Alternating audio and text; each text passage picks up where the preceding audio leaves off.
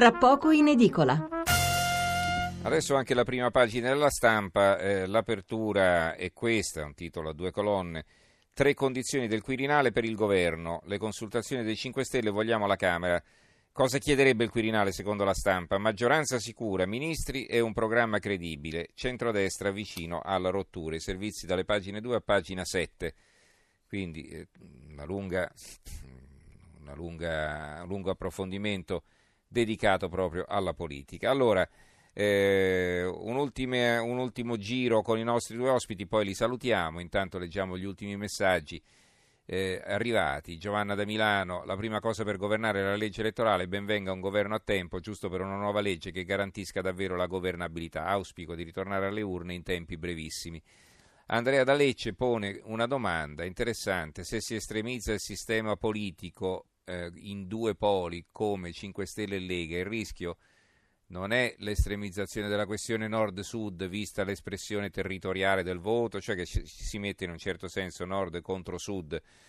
Eh, anche su questo volevo sentire i nostri due ospiti allora per concludere, anche per, per, capire, chiedo scusa, un po' quali saranno le prospettive, perché eh, va bene un governo di scopo con la legge elettorale, eccetera, ma insomma è un governo che deve avere tutti i ministri al suo posto, no? il ministro degli esteri, il ministro dell'economia, eccetera. Che cosa significa questo? Non soltanto che viene occupata la poltrona, ma che dovremo fare il documento di economia e finanza, eh, tra, tra, non molto dovremo occuparci di questo e, e qualcuno, ne, qualcuno, eh, lo dovrà scrivere e bisogna vedere l'Europa come la prenderà.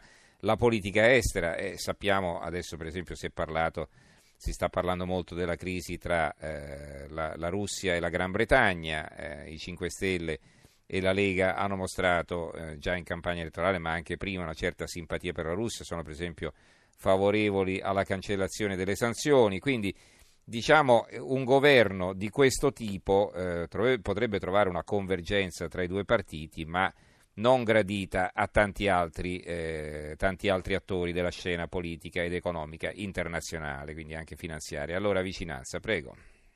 Andrea D'Alessio pone un problema in, in importante e serio, però io non credo che sempre nel campo delle ipotesi si arrivasse sì. ad un governo unitario dei due estremi, 5 Stelle e Lega, si eh, spaccherebbe il Paese, perché eh, la Lega di oggi è una Lega nazionalista e sovranista, eh, diversa, e il direttore Canelo ricorda bene, diversa dalla Lega eh, delle origini, che era una Lega secessionista. Ah, no? Se, voi, se vogliamo, era più pericolosa quel tipo di formazione politica che voleva spaccare il paese rispetto ad una eh, lega di Salvini sicuramente estremista, sicuramente ehm, su posizioni di destra estrema, sicuramente con connotazioni razziste, ma comunque che punta all'unità nazionale. E anche questa lettura del voto, secondo cui 5 Stelle avrebbero vinto nel mezzogiorno d'Italia perché eh, hanno fatto la loro campagna sul reddito di cittadinanza, è una lettura parziale. Sicuramente quella proposta ha avuto il suo effetto, ma immaginarsi il mezzogiorno d'Italia come un'indistinta area di assistenza, lo dico in maniera brutale, di morti di fame che non aspettano altro che la carità del reddito dei 700-800 euro promessi. Beh, mi sembra una rappresentazione un po' caricaturale. È come se noi pensassimo che tutto il nord-est è fatto di indistinti evasori fiscali o per stare alla Toscana nella quale io vivo e lavoro, tutti quanti fossero degli straordinari produttori di vino di alta qualità. No, le realtà sono, sono diverse nel mezzogiorno d'Italia c'è sicuramente più bisogno che in altre parti d'Italia, ma ci sta anche tanta, tanto ceto medio, tanta piccola borghesia, tanto ceto intellettuale incazzato che purtroppo, deluso dal Partito Democratico, ha pensato che uh-huh. il Movimento 5 Stelle potesse dare delle risposte. Allora, Canè, le conclusioni, prego. Sì, non, credo nemmeno io che eh, ci sarebbe nel caso di estremizzazione del voto una spaccatura o che questo voto rappresenti una spaccatura dell'Italia. Io non so se voi ricordate al volo quel fuori onda che fu colto quando il centrodestra si presentò eh, nella conferenza stampa prima delle elezioni, il fuori onda in cui parlavano eh, Meloni, Salvini e Fitto. Eh sì. Eh, che fu esattamente la fotografia di gente che aveva girato l'Italia a fare campagna elettorale, è stata esattamente la fotografia di quello che sarebbe successo. Fitto che diceva guardate ragazzi che al sud i 5 Stelle fanno cappotto e la Meloni eh, che sussurra a Salvini guarda che tra noi vinci tu. Eh, e così esattamente è successo e eh, il cappotto di cui parlava Fitto e che effettivamente c'è stato a favore dei 5 Stelle, eh, sono d'accordo con vicinanza, più che per il reddito di cittadinanza, al sud vogliono del lavoro. Eh, ho visto dei bei servizi televisivi eh, e giornalistici sui giornali su certe realtà del sud cittadine in cui c'erano due aziende, hanno chiuso tutte e due, un'azienda e un call center, 1500 persone finite a casa, un paese morto, eh, hanno bisogno di lavoro, non di pensioni di invalidità come spesso eh, purtroppo succede. Il problema è stato che è crollato talmente il PD eh, che il cappotto è venuto di ufficio al 5 Stelle nel sud, ma è crollato talmente il PD perché ovviamente lì la rabbia che deriva non da un cattivo carattere, ma da uno Stato evidentemente massicciamente deficitario dal punto di vista della qualità della vita, quasi della sopravvivenza, lì la rabbia ha avuto il sopravvento, ma la rabbia c'è anche al nord, perché i pensionati che prendono mh, 600 euro al mese a Milano sono più poveri del pensionato che ne prende 400 a Palermo. E quindi sono questi i problemi che vanno risolti. Noi abbiamo, fatto, abbiamo assistito a manifestazioni di massa sul pericolo del ritorno del fascismo ehm, che si è concretizzato in uno 08-09 credo di Casa Pound. Non abbiamo visto una manifestazione di massa su come dare lavoro ai giovani. Credo che bisognerà tornare su questi temi. Non so se il prossimo governo ci riuscirà e quando credo tutti noi, vicinanza tu, diciamo che c'è una possibilità di ritorno alle urne, non lo diciamo contenti, ma non dobbiamo mhm. neanche essere spaventati. In tutto il mondo si è tornati a votare. Ah, beh, certo, non c'è niente di male alla in fine. un anno eh. e poi la gente decide.